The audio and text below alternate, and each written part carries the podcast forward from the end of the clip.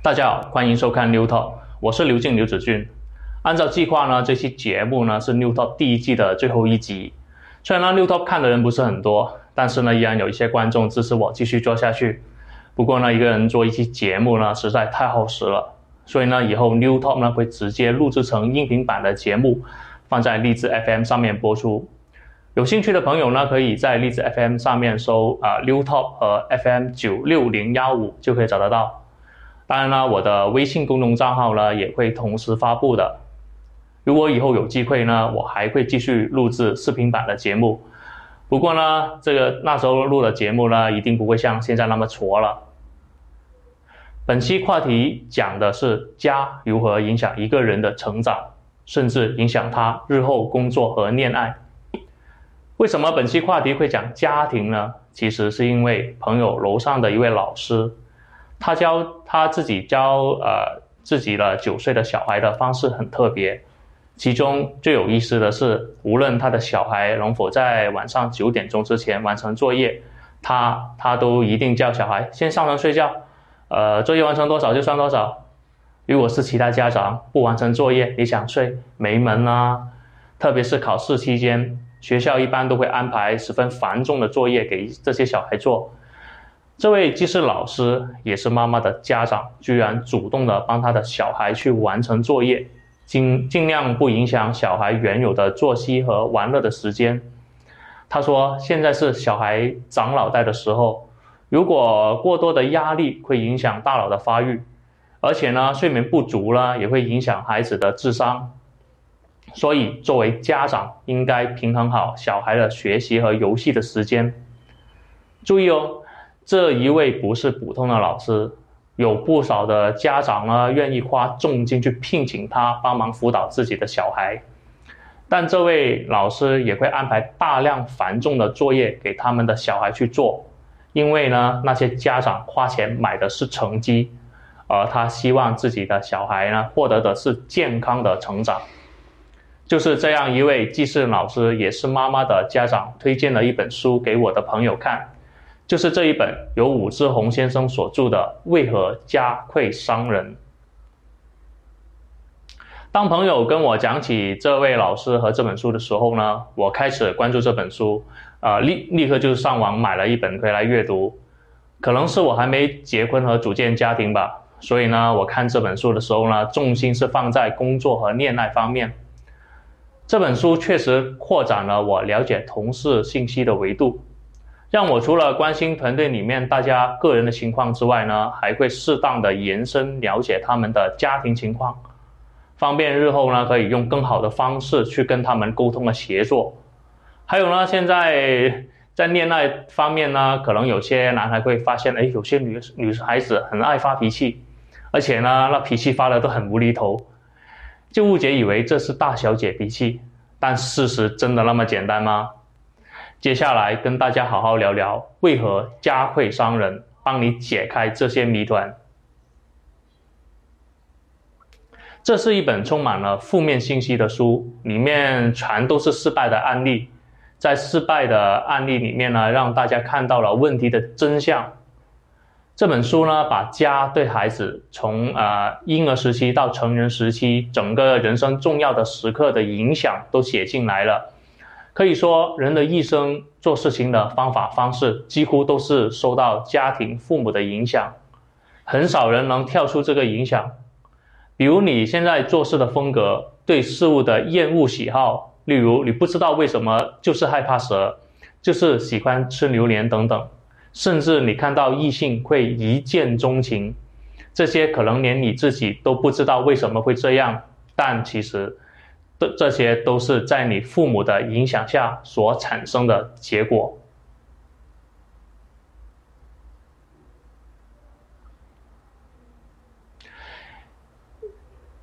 接下来呢，我跟大家呃分享一下，呃家和成长之间的秘密。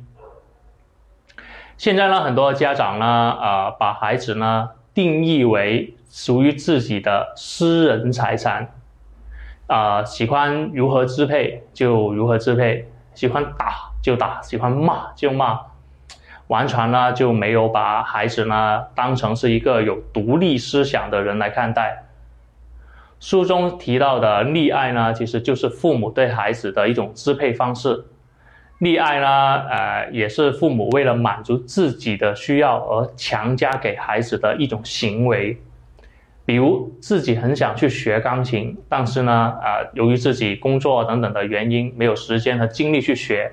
就把这个想法呢，就强加在孩子的身上，啊，让孩子去学，反正呢，孩子学有所成啊，拿了奖之后呢，自己有面子就可以了，自己就就图了个荣誉、虚荣心而已。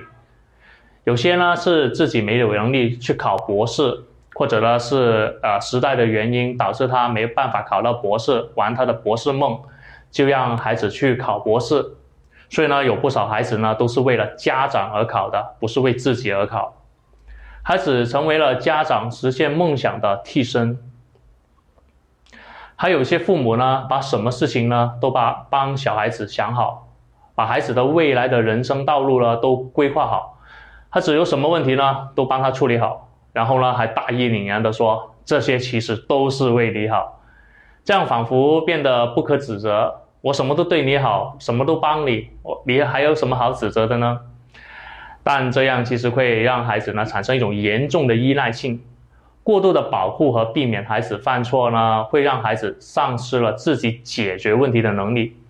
在工作中呢遇到问题呢，自己是无法解决的，也不会去主动的去寻找呃解决方法，因为什么都有人帮忙解决了嘛。我们公司呢就有这样呃一位同事。他是一名程序员，遇到开发商的问题呢，自己不能独立解决，也不去问同事。最后呢，我发现问题的时候呢，他说啊，我自己不会解决啊，解决不了。然后我问他，你为什么不请教一下一下你身边的同事呢？坐在你旁边都是技术技术的大牛啊。然后呢，他没有回复，一直呢就盯着显示器憋着不出声。最后呢，我协调其他同事呢，帮他把把问题给解决了，并且叮嘱他有什么问题呢，先百度一下，问问度量。如果呢还是没没有找到解决方法呢，就问身边的同事。我也帮他给其他同事呢打了招呼，有需要的时候呢，大家帮他解决一下问题了。后来呢，他才慢慢学会如何跟同事们协作来解决工作上的问题。所以，作为父母呢，应该多让孩子独立的去面对问题和解决问题。即使呢，他在解决问题过程中呢，受到了挫折，其也这也没有关系，因为受挫呢，也是一种经验。这样这样呢，他才会继续不断的去寻找，就培养自己寻找解决方法的能力。否则的话呢，可能孩子长到五大三粗的时候。连生活上的的等等的问题都要父母来处理，例如买双袜子啊，买条底裤啊，都要等着父母来买。去趟医院看个感冒啦，也要妈妈带着。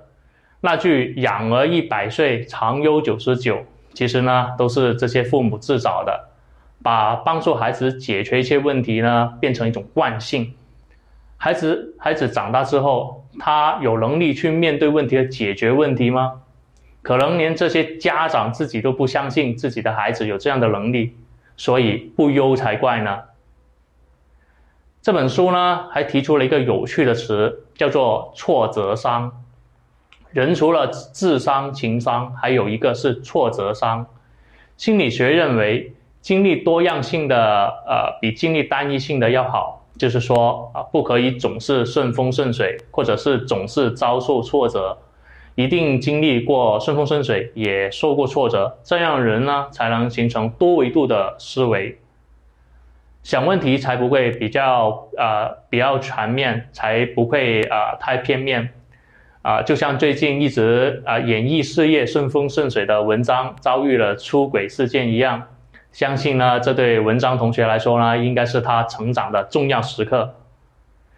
一定程度的挫折呢，还可以培养一个人的心理承受能力。简单来说，就是他失恋了也不会那么容易想到去轻生。还有一些父母呢，把孩子当成了他们的面子工程。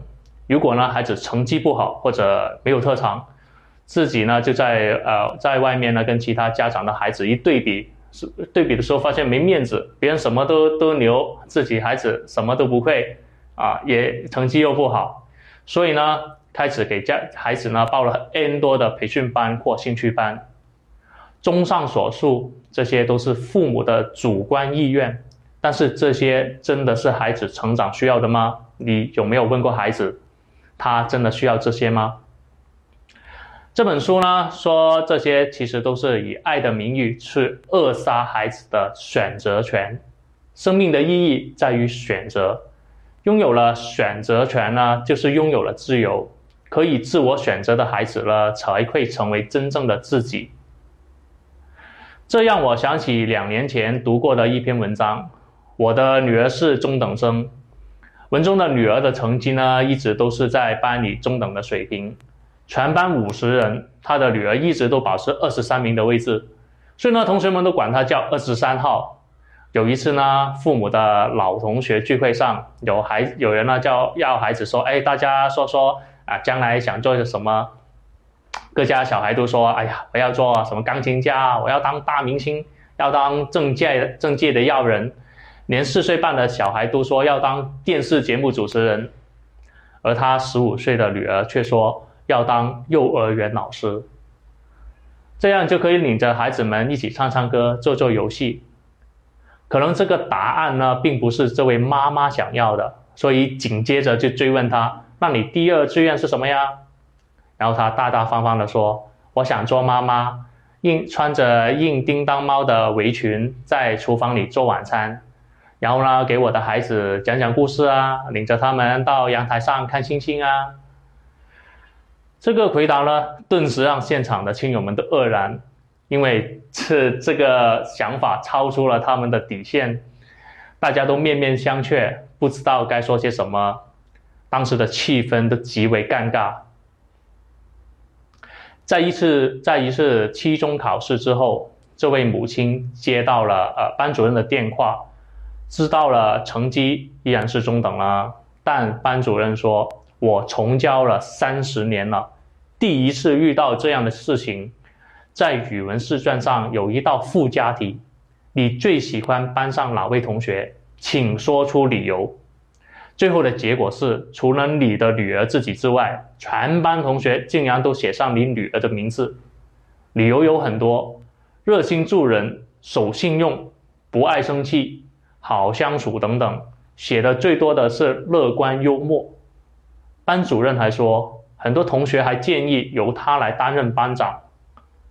老师感叹道：“你这女儿虽说成绩一般，可是说到做人啊，实在太优秀了。”这位母亲啊，受到了老师的啊褒奖，当然是很高兴啦。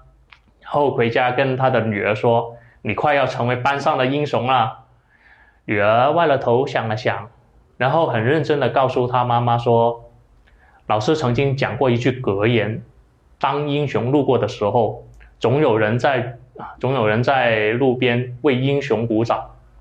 我不想成为英雄，我只想成为坐在路边为英雄鼓掌的人。”就是这样一名中等生。在两个小男孩，一个数理天才，一个英语高手，在争抢食物的过程中，谁也不肯放手，更不愿意平分的时候，他提出了掷硬币的方法，轻松地打破了这样的僵局。在班级聚餐回来的路上，由于堵车，一些孩子开始焦躁起来。这位中等生一个接一个的笑话，让全车人都被逗乐了。但是呢，在他讲笑话的时候呢，手底下还还还没闲着，用那些装食物的那些彩色纸盒剪出了很多小动物出来，哇，引得整车孩子都惊叹不已。接到到大家下车的时候呢，每个孩子都能拿到自己属于自己的生肖的剪纸，孩子们都连连道谢。就是这样一名会带给别人快乐、会无偿帮助同学的中等生，获得了全班同学的爱戴。有多少人年少时渴望成为英雄，最终却成为烟火红尘中的平凡人？如果能健康快乐，没有违背自己的心意，我们的孩子又何妨做一个善良的普通人呢？大家如果对这篇文章感兴趣的话呢，可以在刘子俊的微信公众账号上回复“中等生”就可以阅读。在我收集资料的时候呢，发现方刚博士呢也写了一本书，叫做《我的孩子是中等生》。书里面说，据媒体的报道，过去二十多年间，高考状元工作之后，成绩大都大多都是平平无奇。一般一般，而那些昔日的中等生，许多人却成为了社会中的精英人才。这本书很值得推荐给一些还是以考试成绩论英雄的父母看看。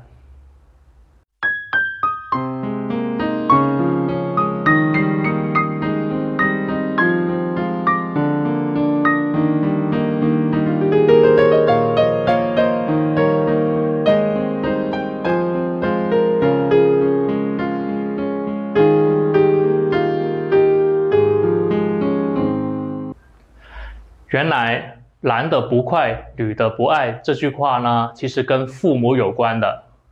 父母过多的干涉孩子的方方面面，孩子呢就容易产生了这种逆反的心理。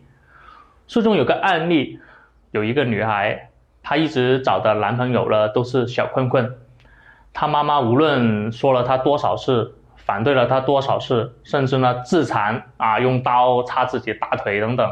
还有以死相逼，但是呢，女儿就是不听，为什么呢？因为这位妈妈过度的干涉孩子的方方面面，什么都要管，相当于把女儿囚禁囚禁在她权力的牢笼里面，导致让他的女儿呢产生了逆反心理。女儿喜欢小困困呢，其实是喜欢他们可以自由自在、我行我素，喜欢这种自己向往的生活状态。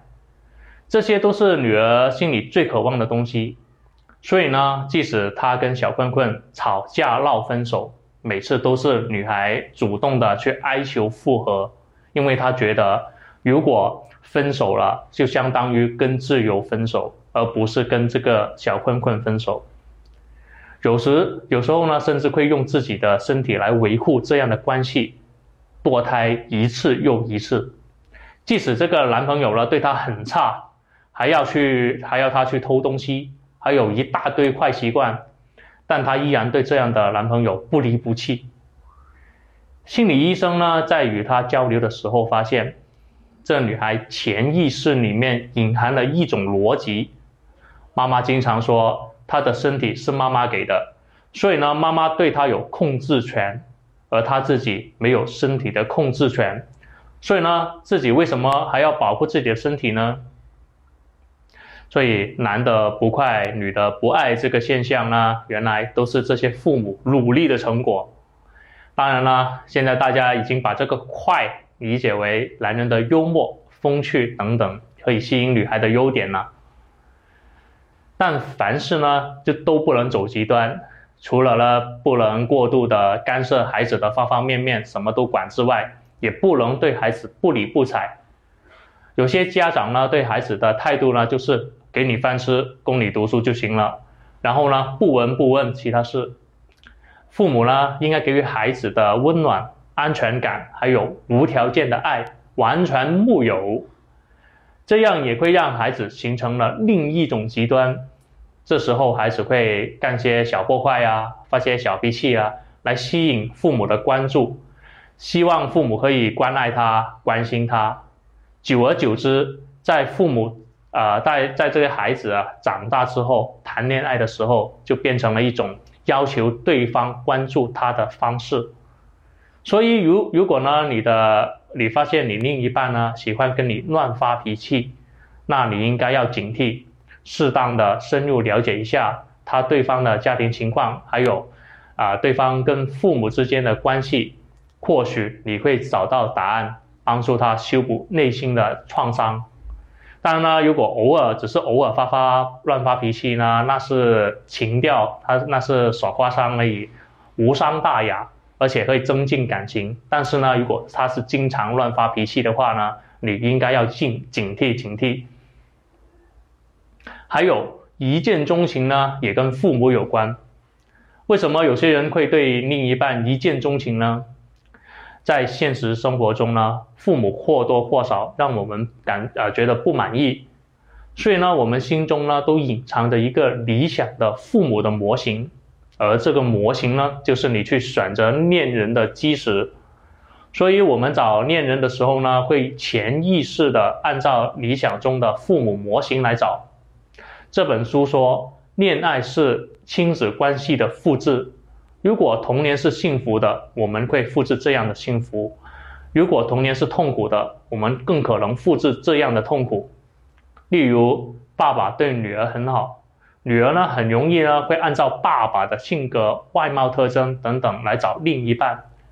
来重新复制童年的幸福，可以让她回到童年，变回那个受爸爸疼爱的小女孩。书中说的阿莲就是这样，这个这一个案例。她性格外向，漂亮迷人，追她的男人至少有一个牌，但她呢，这些都不喜欢啊，她只喜欢那个不解风情、一点生活情趣都没有的刘凯。刘凯呢，在跟呃阿莲谈恋爱的过程中呢，几乎从来都不送花，也很少甜言蜜语，也很少表达爱意。但是呢，阿莲就是喜欢他，这连刘凯自己都不明白，为什么突然有美女这么爱他？是不是突然自己突然觉得自己变帅啦，或者有什么潜在的优点，连自己都不知道？而且呢，这次还是。美女主动的去追他，所以呢，更加让刘凯百思不得其解。当然呢，既然既来之则安之嘛，来者不拒，而且是美女哦。阿年在别跟别的男人谈恋爱的时候呢，都很在乎对方对方浪不浪漫，有没有生活情趣。但很奇怪的是，他对刘凯呢，从来都不提这些要求，觉得单单两个人在一起已经很满足了。在他们认识半年之后呢，就结婚了。在婚礼上，阿莲说她跟刘凯呢是一见钟情。但一些阿莲的追求者在婚礼上发现，刘凯跟阿莲的爸爸长得特别像，不仅长相，还有动作和性格都很合拍。所以呢，如果你或者你的朋友希望找到一个能一见钟情的人，那么你应该心里有数了吧？故事发展到这里呢，感觉这是一段美好的姻缘，但最终的结局是他们离婚了。当时阿莲希望生一个孩子来继续维系这个家，但是依然改变不了这个结局。在这段感情里，阿莲不能可能一直活在童年时与爸爸的关系，他毕竟生活在一个成人世界里，活生生的人。虽然他结婚了。但是依然呢，还有不少的追求者锲而不舍的给他献殷勤，然后呢，一对比，哎呀，刘凯又没生活情趣，又没生活情调，又又又是一个闷冬瓜，一对比，哎，发现原来刘海不是自己想要的，这种呢是恋爱关系的意识错位，也是让很多一见钟情触礁的原因。但一见钟情呢，也并非都是失败的。只要两个家庭的父母关系呢都比较健康，那一见钟情也是一张美好的姻缘。书中也说也也说了一下，就是一见钟情也是属于一种恋母情节或者是恋父情节，这也是父母给予过多的溺爱而导致的。在孩子小的时候呢，就要适当的让他独立出来，大概就是孩子五岁的时候。例如，孩子要跟孩子分开睡，不能睡在一起，否则的话，这辈子呢，他只能跟妈妈一起睡了。书中呢，真的有这样的案例哦，你可以去看一下。只有学会分离，才能给予孩子真正的爱。这本书说，分离是帮助孩子成长的最重要的一步。人从妈妈肚子里分娩开始，到读书，到自己成家，人的一生都是在一个不断分离的过程中成长。拒绝分离呢，就相当于拒绝了成长；拒绝分离呢的爱就是假爱。要适当给予大家空间，这样呢的关系呢才会良性发展。过多的侵占对方的空间呢，这样双方的关系呢都难以良性的发展。所以让孩子尽量减少对父母的依赖性呢是很重要的。这样的孩子的恋爱关系呢的意识才不会出现错位，而导致刚刚阿年的那种结局，才会遵循自己内心真正需要的想法来寻觅对象。